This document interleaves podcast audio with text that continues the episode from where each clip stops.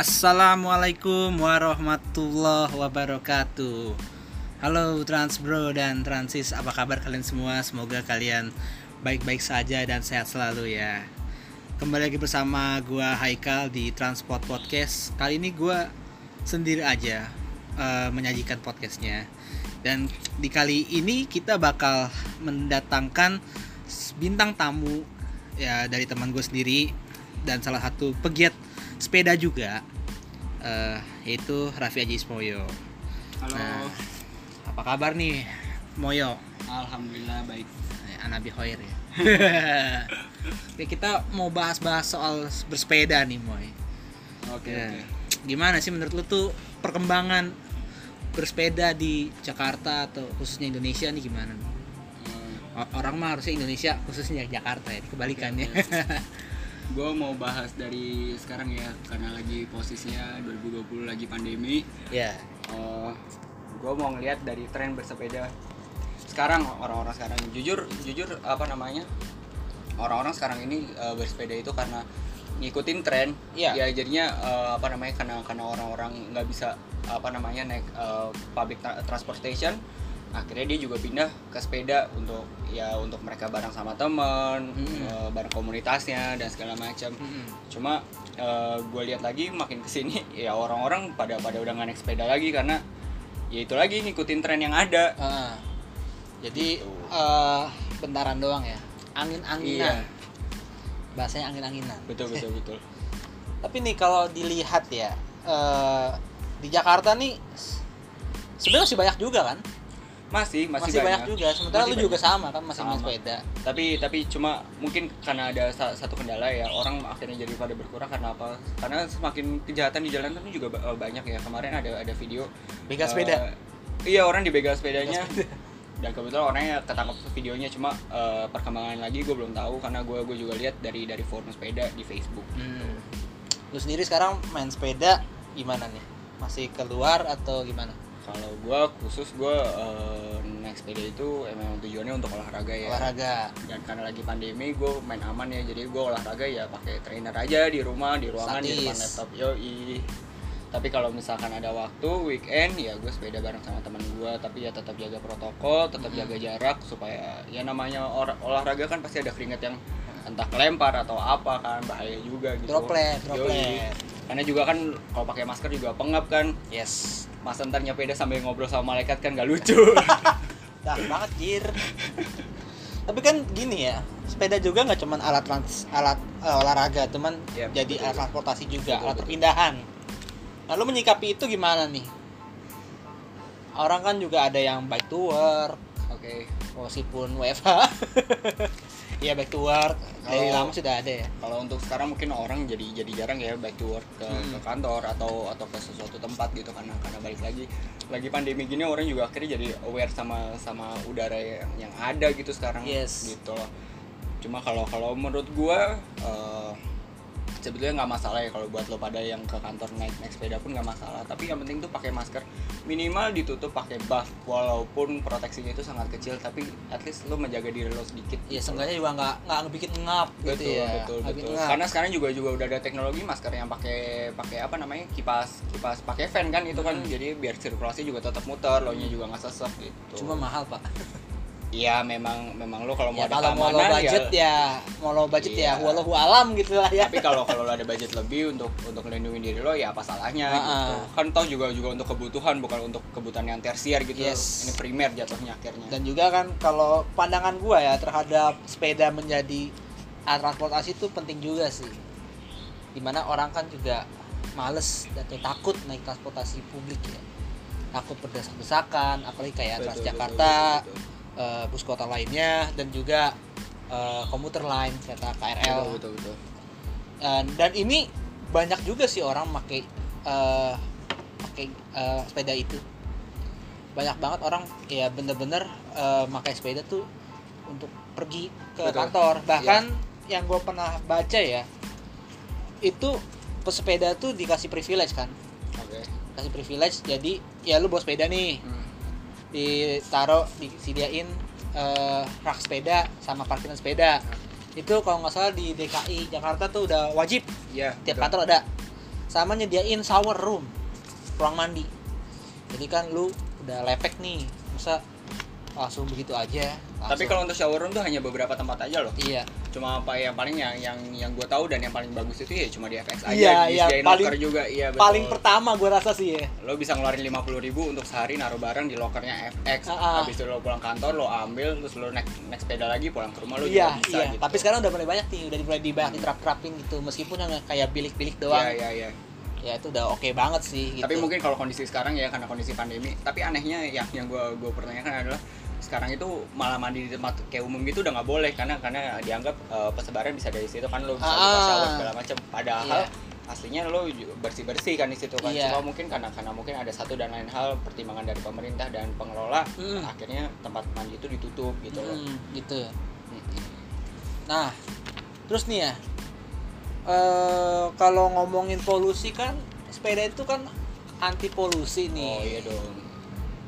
Kalau mau pakai lebih eh, tidak polusi lagi, beli kendaraan listrik. Iya. Contoh mau beli Tesla cuma mahal banget kan? Iya.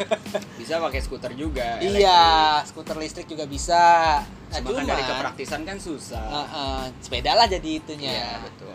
Nah, lu menyikapi begini nih, eh, masyarakat dipaksa atau dianjurkan oleh pemerintah dikampanyekan bikin, ayo naik sepeda, sepeda ini untuk alat transportasi, bukan hanya alat Hmm. olahraga. Terus Mhm. di buzzer begitu, di buzzing begitu, bukan buzzer ya sorry. Dan menurut pandangan lu tuh gimana tuh? Itu baik atau enggak? Eh, Apa tergantung pribadi masing-masing? ya kalau gue sih lebih ke arah pribadi masing-masing ya karena setiap orang punya preferensi untuk untuk mana nih untuk baik untuk gue gitu loh Mm-mm. mungkin ada orang juga yang akhirnya eh, yaudah gue gue mau karena memang sekarang udah tren banget kan orang jadi jadi apa namanya peduli lingkungan segala macam karena Yes. orang juga makin lama makin lihat wah ini udara Jakarta sesek juga nih lama-lama udah banyak kendaraan segala macam Yoi. akhirnya orang akhirnya bikin satu gebrakan atau komunitas yaudah ayo ke, ke apa namanya kantor atau ke kampus Mm-mm. atau lo ke suatu tempat lo naik sepeda akhirnya Iya. lama-lama akhirnya jadi tren gitu. dan selain itu menyikapinya kan pemerintah juga menyediakan fasilitas dan juga mengajak terus menerus dong Iya betul betul. nah kalau mengajak terus menerus tuh pendapat gue ya itu ada akan jadi nilai plus selama itu dikonsistenin Iya betul. selama itu konsisten dan juga terus dikampanyein sama pemerintah baik itu dari kalangan pemerintah pusat ataupun daerah sampai ke masyarakat. Dan akhirnya terbentuklah kayak semacam revolusi bersepeda mungkin di jalanan ya mungkin kiblat kita mau kayak Belanda gini nih. Cuman kan itu butuh waktu. Oh iya bener. dong. Sekarang sekarang apa namanya untuk eh, kayak di Belanda lo ada pedestrian yang yang orang juga bisa naik sepeda di situ jadi Ah. lo juga aman di situ. itu Bahkan betul. juga ada ada ada apa? Jalan khusus untuk ya untuk pesepeda cuma kan susah di sini adalah pemotor itu kan banyak banget. Yes. Lo pesepeda lawannya motor Mm-mm. gitu. contoh nih kayak depan rumah lu nih kan lu kan di blok A nih ya Hmm. depan rumah lu tuh jalan Panglima Polim sampai Fatmawati sampai Sudirman itu kan ada jalur sepeda Iya. tapi masih berbaur dengan jalan Iya betul. jatuhnya tidak aman Iya. tidak aman Iya dan setuju gue. ketemu sama yang parkir Iya betul. apalagi malam-malam ya kan banyak Betul. kulineran di sini Iya iya. trotoar dijebret dipakai sama apa warung-warung Iya udah gitu parkirnya paralel betul betul. nah Sangat betul. dan itu cuman sebagai fasilitas apa ya temporary sih menurut gua Iya kalau gue bilang sih eh, kalau sekarang Dipaksakan. Ya, ya, akhirnya pada pada akhirnya ya sekarang jalur sepeda yang dibuat di dekat rumah gue akhirnya jadi seolah-olah kayak gimmick gitu loh karena karena dikasih tulisan sepeda pun juga ujung-ujungnya ya dipakai ya itu Iya. lagi yang buat kalau malam buat kulineran kalau siang motor lewat situ juga kadang Ha-ha. mobil pun juga di situ juga jadi akhirnya Ha-ha. pas sepeda pun juga akhirnya ya harus ekstra hati-hati gitu loh Mm-mm. dan ya kalau lihat Sudirman ya Sudirman udah bener-bener kayak Ya. Dapat namanya ada namanya istilah complete street apa itu jadi itu trotoar udah punya lebar masing-masing gitu sesuai standar Oh, ada Punya- berarti ada ada ada standar dari Ah, pemerintah ya ah, Oke, ada oke. ada kelengkapannya kayak misalnya guiding block itu yang kuning-kuning Oh, iya iya iya. Terus Untuk bolar tuh yang- ya, apa namanya? Tunanetra. Eh, tunanetra betul betul. Hmm. terus bolart yang kayak apa sih tuh yang tiang-tiang gitu tuh Hmm. nah terus ada jalur khusus sepedanya terus habis itu jalur khusus motor jalur khusus eh, apa kendaraan pribadi lalu bis jalur bis. Itu udah namanya complete street tuh. Nah kalau di Sudirman sebenarnya kita mah udah nggak usah bahas itu sih. Iya karena karena bisa bisa karena udah jadi gitu iya loh. betul. Yang masalahnya dari sini ke sini nih ke arah Betul, selatan. Betul. ini kan jatuhnya kayak gimana ya pemerintah kalau dibilang gimmick bisa jadi. Kalau gue menurut gue sih lebih ke dipaksakan gitu Ah, ya mungkin mungkin gini ya kalau kalau kalau menurut gua gua lihat dari dari jalur dari Fatmawati deh jeleknya eh apa namanya gua lihat dari Fatmawati. Mapol. Dibikin apa namanya garis untuk sepeda. Tapi menurut gua jalurnya akhirnya nggak aman. Kenapa? Dari dari segi faktor keamanan ya itu pasti udah ramai dan kedua juga bisa dilihat aspalnya itu bergelombang. Hmm. Eh, itu itu riskan sekali untuk pesepeda ya. Iya. apalagi eh, malam gitu. Mungkin ada yang pakai pakai lampu. Cuma kan kadang-kadang namanya orang kan suka suka nggak lihat tuh udah lihat depan tiba-tiba di depan ada ada apa namanya gelombang atau nggak ada yang bolong gitu. Iya, iya. itu bahaya banget. Dan kalau gue rasa sih ya karena dipaksakannya itu pertama dibikinlah ganjil genap agar orang mau naik kendaraan umum. Minimal juga sepeda. Iya. Ya kendaraan umum misalnya MRT kan. Betul. Nah terus sepeda ya lu kan rumahnya pada di Cipete gini pada Mhm. bisa punya sepeda gitu loh Cipete Haji Nawi dan sekitarnya. Hmm. pada bisa beli sepeda gitu lalu pakailah nih gue kasih jalur. Meskipun jalur itu tidak 100% aman. Betul. Sesuai hierarki transportasi yang gue tahu nih mulai dari strata paling eh, piramida yang itu kebalik iya. strata yang paling atas itu pejalan kaki. Lalu bawahnya pesepeda kendaraan umum kendaraan pribadi gitu jadi kendaraan pribadi paling bawah kayak kenapa? Karena punya privilege gitu loh. Oke. Nah itu sih harusnya ya pemerintah tuh nyiapin infrastruktur. Nah yang sekarang lagi gonjang gaji itu katanya ini nih eh, Permen Hub 59 tahun 2020 peraturan Menteri Perhubungan. Yaitu tentang eh, keselamatan pesepeda di jalan. Nah tadi menurut lu aja sepeda aja belum safe dengan jalurnya Betul. gitu dengan infrastrukturnya belum safe. Betul. Gimana menciptakan pesepeda yang selamat gitu iya lah. betul betul. Karena kan namanya namanya pemerintah kan harus ngasih ngasih apa namanya rasa aman untuk untuk mereka yang Iya. menggunakan transportasi apa pun itu golongannya. Sebetulnya orang tuh berhak untuk menggunakan jalan. Dan tugasnya pemerintah seharusnya menurut gua adalah juga memberikan rasa aman dan rasa nyaman untuk para pengguna alat transportasi. Entah itu umum pribadi pribadi ya juga termasuk sepeda pun juga termasuk pribadi gitu yes. apalagi kaki. Iya betul kaki kan juga transportasi pak. Iya. Ketuh ah bisa aja. Ngetuh kan gue bahas tuh. Bahas ketuh siap siap. Nah itu tadi kan cuman bahas tentang regulasinya nih bahwa harus beginilah pesepeda isi itu ya. Pesepeda harus kayak eh, punya ini lampu. Iya ya itu wajib sih. Sebetulnya gini ya kalau kalau untuk dibilang eh, apa harus punya lampu apa segala macam sebetulnya itu harusnya itu adalah udah menjadi aturan aturan yang yang pokok pokok untuk pesepeda. Ibarat ibaratnya ya lu kayak kayak motor lu harus ada lampu sen lu terus harus lampu rem harus nyala lampu depan harus nyala termasuk mobil. Sama pesepeda itu juga harus harus tetap pakai lampu. Kenapa? Karena namanya namanya orang pun juga kan harus lihat dari jauh minimal jarak 10 5 meter tuh paling nggak udah lihat kalau ada pesepeda iya pas malam dan dan ditambah lagi juga harus pakai ini apa namanya reflektor untuk Reflektor. mantulin warna apa cahaya baju yang rompi gitu ya yang Iya. ada reflektornya itu ya bisa ditempel di tas juga sekarang juga banyak per meter 5000 10000 di Tokopedia juga ada Oh, betul. Nah, itu sih. Dan di masalahnya itu kan eh, dari Permen Hub bukan hanya regulasi untuk sepeda, pesepedanya, cuma infrastrukturnya ini tidak memadai. Iya, apalagi yang di daerah ya di Jakarta Iya. begini, yang daerah Betul. apalagi. Trennya kan udah gede banget nih se- semua daerah sekampung-kampung ikutan. Bahkan di Solo pun itu tuh udah bukan tren yang untuk gaya hidup. Ya, Iya, lu iya. kampungnya Klaten ya kalau nggak salah. iya ya? gua kelihatan Nah, itu juga sama kan orang-orang naik sepeda itu bawa sa apa? oh jangan bawa jangan apa? salah jangan Padi, salah padi kan? sekarang sekarang di di di Klaten orang-orang udah pada pakai motor sepeda tuh udah ya udah udah kalangan Nah, tertentu aja di Solo juga masih kayak gitu tuh. Masih ada ya ibu-ibu mbok jamu itu masih pakai sepeda cuman ya oh di ya, Jakarta juga banyak loh Nah, iya. itu.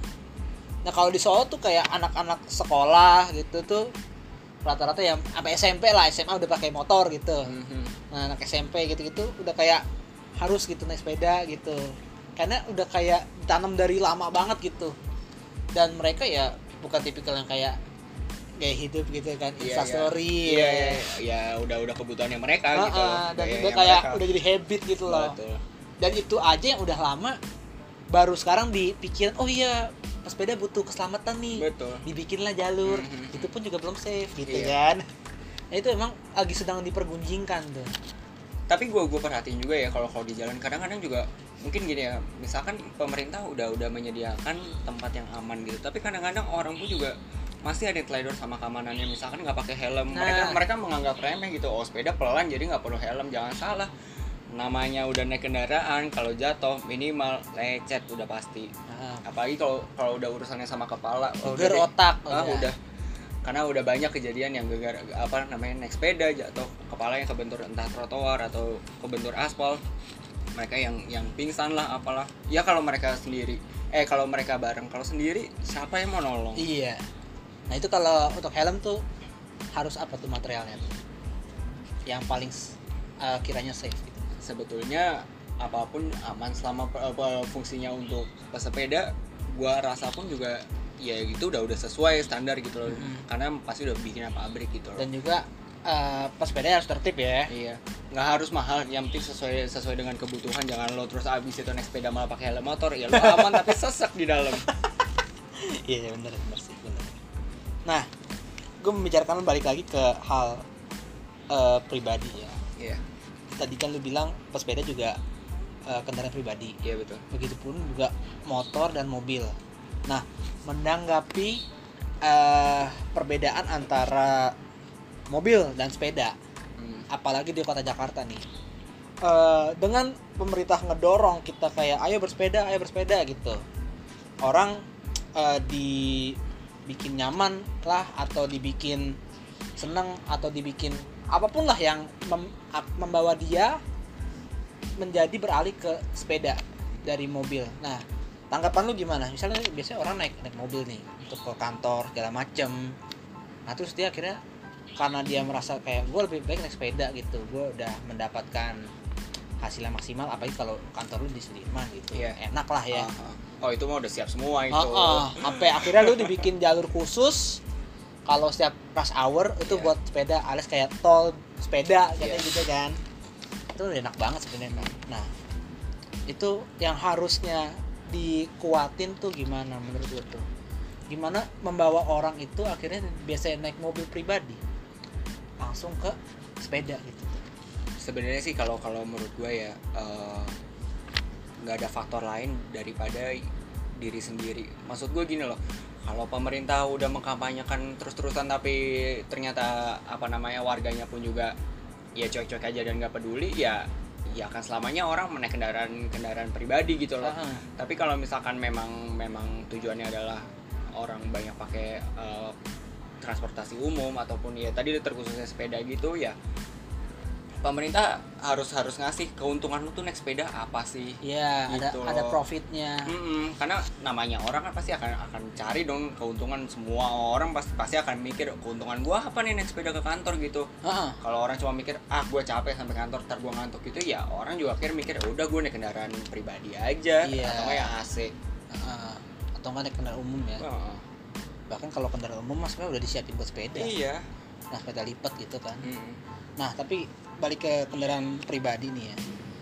Eh, kalau tadi hal regulasi itu menampilkan profit berarti juga ada peraturan yang memaksa kepada kendaraan pribadi. Misalnya ada something kayak sanksi atau gimana atau kebijakan gimana lah ya- yang sedikit keras tapi sedikit lunak gitu Eh, ngambang gitu lah Tengah-tengah lah ya. ya, ngambang gitulah Eh, biar ada balance antara pesepeda sama mot apa eh, kendaraan pribadi gitu sebenarnya kan gini kemarin itu dari dari gubernur Jakarta Pak Anies Baswedan kan waktu itu pernah pernah sempat bilang kan eh, kalau jalur sepeda diketahuan sama orang di sub atau sama sama polisi Ah. eh, ketahuan maksudnya dipakai ya Ah, ah. dipakai eh, jalurnya dikenain dikenain denda gue lupa dendanya berapa tapi gope kalau nggak salah ya? Ya sekitar segituan lah Iya. pokoknya ratusan sih. Ya lo bakal bakal ditindak dengan dengan sanksi kayak gitu gitu loh. Cuma Iya. cuma kalau eh, tapi akhirnya prakteknya adalah ya sekarang dipakai-pakai aja tuh gitu loh. Sebenarnya kalau menurut gue ya ya peraturan itu adalah ya kunci utama gitu. Kalau udah peraturannya udah oke udah saklek gitu ya pasti emang ada pro dan kontranya Iya. gitu cuma kalau memang pemerintah bakal pengen gitu orang-orang pada naik sepeda ya harus dikuatin aturan itu. Dan juga di lapangan juga harus diimplementasikan dengan Betul, baik. betul betul. Nah soalnya kan eh, banyak orang bilang tuh ya Jakarta atau misalnya kota-kota lain tuh eh, terlalu car centric, terlalu orang-orang bergantung dengan mobil pribadi. Nah itu juga karena faktor yang macam-macam atau regulasinya ataupun hal infrastrukturnya, infrastruktur dinamis khususnya ya, iya iya. yang akhirnya membawa orang akan pindah gitu loh. Nah itu kan juga harus dikuatin tuh. Iya. Harapan lu kalau misalnya dia itu berhasil dalam kurun waktu eh, lima tahun aja kira-kira itu gimana tuh? Itu pasti membantu banget kan?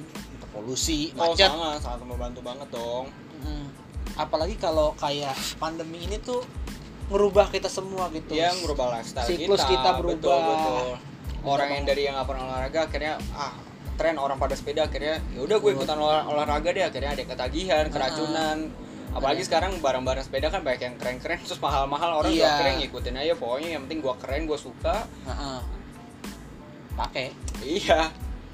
dan masih eh, orang masih berpikir adalah sepeda itu untuk olahraga. Nah, makanya pemerintah ini kan pengennya menjadikan sepeda ini adalah lifestyle untuk bertransportasi gitu. Sebenarnya jujur sih kalau kalau gue bilang kenapa orang orang terkhususnya di Indonesia apalagi di Jakarta ya Ah. orang bilang khususnya olahraga adalah kenapa Keringat. ya ya karena gini loh lo naik sepeda di jalanan di weekday gitu Ah. ya udah gitu rame itu olahraga loh lu, lu stres ada Iya. lu naik lu olahraga loh makanya Iya. orang akhirnya mikirnya wah gue olahraga nih udah bukan transportasi lagi nih Iya, terus udah gitu eh, nyalip sana nyalip sini kan. oh iya Untung nggak kena.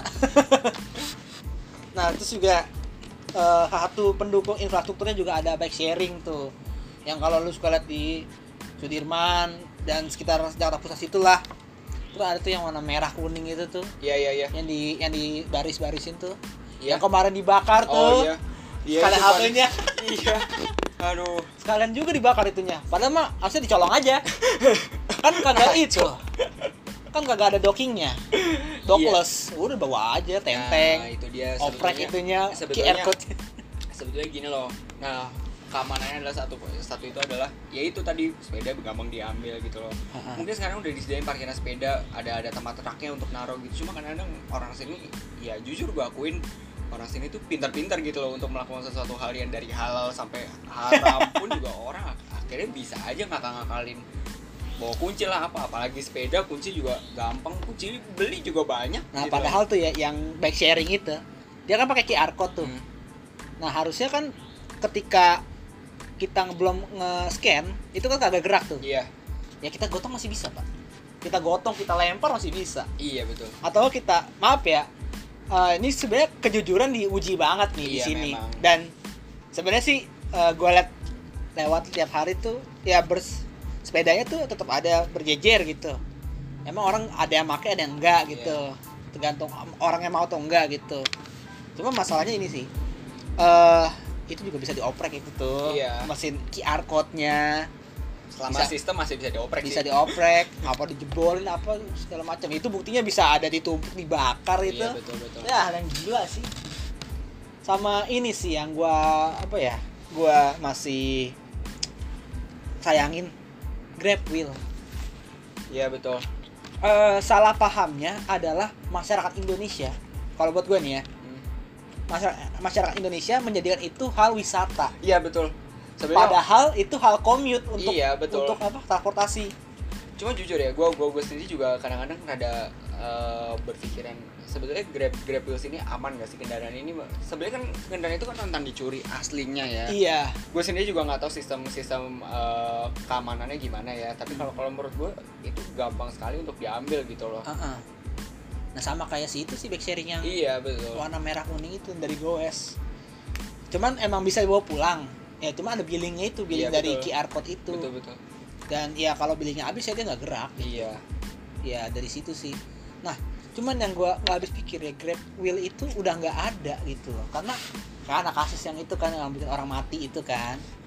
dan ya memang eh di saat itu pemerintah cuman kayak oh ya udah eh, lu bikin jasa begini ya udah nggak dikontrol nggak iya di betul nggak Seharusnya kalau- dipantau. kalau- iya kalau memang ada kayak gitu seharusnya kan udah udah disediain ada tempatnya gitu loh tempat mah udah ada cuman Enggak maksud maksud gua keamanannya itu loh oh iya nah iya tempat sih basic ya basically kita mengandalkan kejujuran dan juga ada kalau nggak salah ada eh, satu petugas gitu yang untuk kayak ngecasin atau eh nge QR gitu. Tapi tapi ini kan tujuannya Grab adalah untuk eh, sebetulnya lo ini apa namanya self service sebetulnya. Yes benar. Kalau kita ya begini orang iya soalnya kan kalau kalau misalkan lo dijagain orang ya mungkin dari perusahaan pun juga gue sih nggak ngomong secara secara perusahaannya pada dalam ya. Cuma kalau kalau menurut gue adalah kalau misalkan di setiap tempat ditaruh penjagaan atau atau apa namanya yang ngurusin bagian maintenance gitu menurut gue akan ngeluarin cost yang sangat besar gitu. Heeh. dan bahkan sih sebenarnya kayak back sharing dan juga kayak Grabwheel itu tuh udah memanjakan loh. Kalau kitanya juga peka. Iya. Dan kalau kita juga ngerti maksudnya apa gitu. Ada ada ginian tuh buat apa gitu kan. Jadi misalnya ya jujur aja Indonesia orangnya malas jalan kaki. Iya. Apa pun yang Paling beroda apa pun yang beroda itu pasti akan lebih cepat iya dan lebih mudah dijangkau betul dan dihadirkan lagi si Grabwheel dan uh, bike sharing yang warna merah kuning itu dari Goes.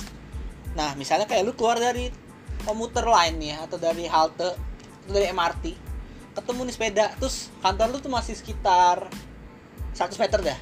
Lu males males jalan 100 meter. iya ya lu betul. lu sewa. Terus sewa sewa cuma berapa sih 3000 ah itu hal yang receh lah gitu. iya Hal yang mudah, murah gitu lah. Nah sayangnya saat itu Grabnya udah menerapkan gitu lah. Menurut gua sih eh, si Grabnya sendiri udah udah ngasih opsi bahwa ini buat beginian nih, buat memanjakan eh, komuter yang notabene malas jalan kaki. iya Sayangnya salah, salah kaprah dan salah persepsi dan di lapangan akhirnya menjadi jadi eh, ajang cari duit maaf maaf aja, Iya. ya kan? betul betul Dan ya udah hasil begitu dan akhirnya di ban dan udah ya gue sayang banget sih gak ada lagi. Iya. Gue sendiri jujur ya, gue gue sendiri belum pernah ngerasain eh, pakai Grab Wheels ya karena karena gue sendiri juga juga mementingkan faktor keamanan ya. Ha-ha. Setelah apalagi gue tahu yang kemarin ada apa namanya Kecelakaan itu ya. kecelakaan, iya gue gue akhirnya mau ber- eh, mikir dua kali kalau kalau ini aman gak sih betul sebetulnya gitu. Waktu itu juga kejadiannya sore ya, sore apa malam itu? Hmm. Malam, sorry. Malam ya? Iya. Malam-malam banget parah. Iya malah itu aja bisa bisa bisa kayak apa namanya ada ada insiden gitu loh. Itu aja tuh udah di melanggar melanggar loh secara pengguna itu kan udah lewat di jam operasional. Betul. Ya makanya itu lagi eh, penggunaannya adalah akhirnya orang sini buat wisata kan. Iya, malah buat komersil jadinya. Ah, ah, di komersial di komersialin gitu. Dan udah gitu eh aturannya juga saat itu masih lembek kayak misalnya aturan bawa sepeda lagi di JPO yaitu di tenteng gitu bawa skuter saat di JPO itu tenteng nggak boleh dibawa gitu. Karena emang nggak boleh begitu. Iya.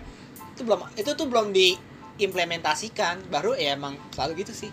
Ada kejadian dia bikin. Ya kayak gini juga ada tren dibikin. Ya sebetulnya menurut gua ya kenapa kenapa kayak gitu ya. Kan orang apa namanya apalagi pemerintah juga lihat kan apa sih faktor yang di lapangan sebenarnya yang terjadi apa baru-baru peraturan yang dibuat gitu loh. Mm-mm. Kalau peraturan yang baru-baru keluar misalkan kayak contoh tadi sepeda itu kan juga sebetulnya belum matang karena ya di lapangan belum tahu kondisinya Yes. kayak gimana gitu loh. dan akhirnya sekarang eh, setelah lihat perkembangan dan eh, di apa ya monitor terus menerus dan akhirnya muncul lah ini kan Iya. nah terus gue balik lagi soal yang ke pribadi ini nih kan tadi kan gue bilang car centric ya gimana caranya supaya kita jadi kayak bike centric kayak si Belanda itu berarti kan butuh hal-hal revolusioner atau hal-hal evolusioner revolusioner dalam arti ya dalam waktu yang singkat pendek Iya.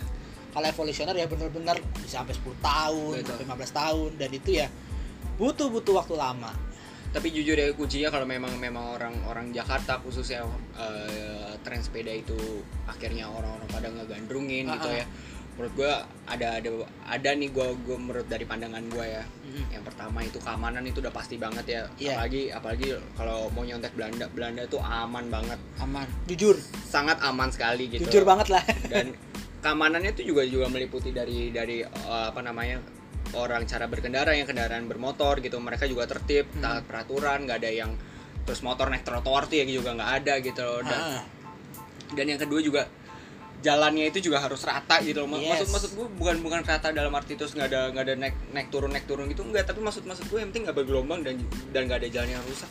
Bayangin gue di di Fatmawati gue kan kebetulan pakai sepedanya road bike ya road bike Ah. yang ada suspensi jadinya emang karena khusus khusus untuk di jalanan. Ah, ya ada ada apa namanya gapol gitu ya berasa banget. Gue ngerinya adalah frame sepeda gue patah gitu karena kebetulan ya gue pakai karbon gitu loh. Dan juga rantai sih masalah ya ya sebetulnya yang yang paling paling apa namanya krusial adalah sebenarnya di di ban sih. Di ban ya? di ban sama ya di ban sih khususnya adalah di ban itu. Gitu oke. Nah terus nih kan eh, contoh lagi nih. Yang berbau-bau car centric adalah eh, kebijakan COP nih. Car ownership program. Itu kan beberapa kantor ada yang nyediain gitu kebijakan Iya. itu. Kayak misalnya lu bisa kasih bisa ngasih mobil dinas. Ya atau lu bisa misalnya lu kerja udah lima tahunan terus lu dikasih nih mobil gua kasih buat lu tapi lu nyicil iya betul Dari betul, gaji betul, lu gitu. betul. Ah, dan nanti kalau lu cicil udah sampai harga yang harga di mobil hmm. itu jadi milik lu gitu. Iya. Nah, pendapat lu tentang COP itu gimana? ya kalau kalau menurut menurut gue gue sih nggak ada nggak ada pandangan khusus ya tapi eh, apa namanya untuk menurut gue regulasi itu harus dipikirkan kembali ya karena karena menurut gue Jakarta udah terlalu sesek gitu sama Iya. kendaraan umum gitu. Nah. eh sorry sorry maksud gue kendaraan Pribadi, bermotor gitu ah, pribadi. udah udah terlalu terlalu banyak gitu loh kalau kalau misalkan semua kantor ngadain apa namanya COP. COP itu ya lo bisa lihat aja lima tahun ke depan Jakarta mau jadi apa lautan Gridlock. Gridlock. ya Iya sih. orang pun juga akhirnya juga jalan kaki juga akhirnya nggak ada yang mau jalan kaki nggak ada yang mau pakai sepeda pun juga orang juga males lah Kalau masih kayak gitu. ya, iya orang juga udah mikir kan oh jalan udah sesak udah panas orang juga akhirnya udah gue naik mobil aja atau kendaraan umum yang yang pakai AC juga udah banyak sekarang orang Pakai MRT contoh ya. iya Lu rela apa bayar 14.000 tapi ya lu eh, tetap dapat cepet, dapat tepat waktu. iya nyaman juga Dan- bersih dapat Mm-mm. dan dan intinya mah tepat waktu dan cepet itu. iya Dan harga tuh udah masuk banget lah gitu. iya betul Nah, cuman nih soal COP gue kalau pandangan gue ya, ya hampir sama kayak lu dievaluasi, cuman lebih ke beberapa hal aja yang masih dibutuhkan, contoh kayak marketing yang kayak harus jalan-jalan-jalan gitu. Dan mungkin sih kalau gue eh mengidein ya, ide meskipun itu mungkin ter- terlihat halu atau gimana sih, tergantung lah, tergantung orang masing-masing eh, persepsi orang ya. Iya. Gue malah membuat hal ide BOP Bike Ownership Program. Ya, jujur malah bagus itu. Iya. Jadi ya lu kerja nih dikasih sepeda dinas ataupun ya tapi tapi kalau Gimana ya? tapi kalau menurut gue ya kalau kalau misalkan lo lo ganti jadi apa namanya baik oh, apa namanya Ownership program. ya, hmm. Ya kalau menurut gue ya sekarang siapa sih yang bisa beli sepeda sepeda tuh ada harga dari mulai dari bawah sampai atas Iya. tergantung speknya gitu gua rasa juga juga setiap kalangan bisa dibilang sekarang ya eh, udah bisa menjangkau loh untuk Ah, beli ah. sepeda gitu Ah, ah. jadi kalau menurut gue ya sebenarnya sih nggak seharusnya ada itu ya dan kalau untuk car ownership program itu ya harusnya dikaji ulang lagi sih setiap, Iya. setiap perusahaan ya dengan melihat keadaan seperti ini ya Iya. sikon era sekarang tuh gimana Betul. Terus juga nanti ke depannya gimana. Dan gimana pun juga nanti kan kalaupun kita dari sisi transportasi umum semua tuh bakal terintegrasi dan makin banyak lagi apalagi di Jakarta dan iya. Jabodetabek gitu. Betul betul. Jadi orang yang dari Tangerang mau ke Bekasi itu nggak usah susah-susah kayak lama di Jakarta, itu kayak ada atau direct langsung bisa. Ya, nanti Harusnya sih.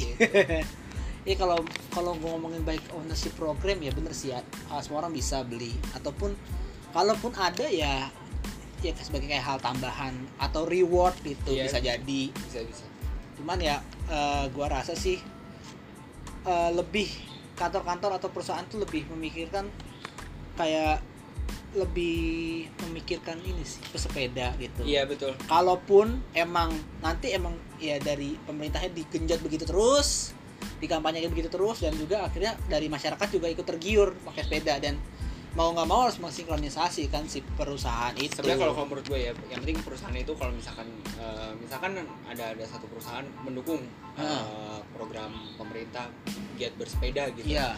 seharusnya kalau menurut gue ya kantor juga menyediakan tempat parkir khusus sepeda yang aman terus Hmm. habis itu ada tempat sanitasi yang untuk pesepedanya Iya, si- mandi tuh. ya, ha-ha. tadi ya kan lu juga pengen dong ke, ke kantor habis sepeda terus lo mandi bersih pakai pakaian kerja seger lo iya masa buluk begitu iya bener-bener sih. Mungkin kalau untuk yang kantornya yang di dekat FX bisa numpang mandi di FX nyewa Iya. tempat juga bisa. Kalau Iya. kalau yang kerja di daerah jauh. Iya jauh. Misalkan di Grogol gitu mau mandi di mana gitu loh. Tiap-tiap mall atau tiap-tiap perusahaan juga udah nyediain sih gitu. Seharusnya gitu. Cuma Nah. kan mungkin mungkin ada pertimbangan dari per- eh, perusahaan adalah ya eh, apa namanya masih banyak orang yang belum bisa ngejaga apa namanya tempat umum gitu loh. Nah terakhir nih pendapat lu kira-kira lima tahun lagi tentang transfer sepeda dan gimana caranya kita tetap konsisten dengan tren ini? Kalau menurut gue ya lo supaya konsisten adalah lo menanamkan diri lo. Tujuan lo itu untuk apa lo bersepeda? Mm-mm. untuk diri lo sendiri untuk apa? Misalkan lo punya target adalah lo untuk untuk lo bi- biar sehat atau lo punya punya target gua sehari harus berapa kalori yang terbuang gitu loh. Ah. kalau lo punya target atau lo emang ada satu tujuan yang tepat untuk untuk diri lo atau untuk orang sekitar lo mungkin itu ada eh, bisa menjadi eh, pemikiran supaya lo konsisten dalam suatu hal. Itu berlaku untuk di hal apa pun gitu. Ya nah lu kalau untuk konsistennya? Kalau untuk gua memang memang karena gua eh, khusus untuk spesial untuk olahraga karena gue juga juga awal memang memang dari awal kan gue basicnya dari lari kan terus abis itu kardio. Yes betul. Gue gue kardio banget gue anaknya. Ya gue akhirnya juga oke lah gue punya punya tujuan untuk sepeda ya untuk recovery setelah setelah latihan lari gitu loh. Itu sih kalau itu untuk tujuan gue kardio itu kan buat muterin lagu. Apa itu? Radio. Oh radio. Oh, siap ya kalau gua sih ya kalau gue lebih ke transportasi ya itu pertama adalah regulasinya infrastrukturnya dan juga cara penyampaian dari eh, pemerintah ke Ya. masyarakat gitu. Jadi ada sinergi lah antara pemerintah dan masyarakat. Iya. Di mana pemerintah itu mengayomi dan memberi fasilitas dan masyarakat itu mena- menaati dan memakai gitu. Betul oke lah eh, sekian dulu episode kali ini dan ternyata menghasilkan dua perspektif yaitu dari sisi olahraga dan sisi transportasi nih. Betul. karena emang banyak banyak apa namanya tujuannya sih. Kalau kalau lo ah. pakai kendaraan itu sepeda itu lo banyak banget sih Benar. profitnya pun juga banyak untuk diri lo sendiri. Iya sehat ya. Iya. Terus juga bikin strong ya. Apalagi betis. Iya. Tapi kalau udah suka bahaya buat dompet. Oh iya ya nagih jajannya ya. Iya. Bahaya sih.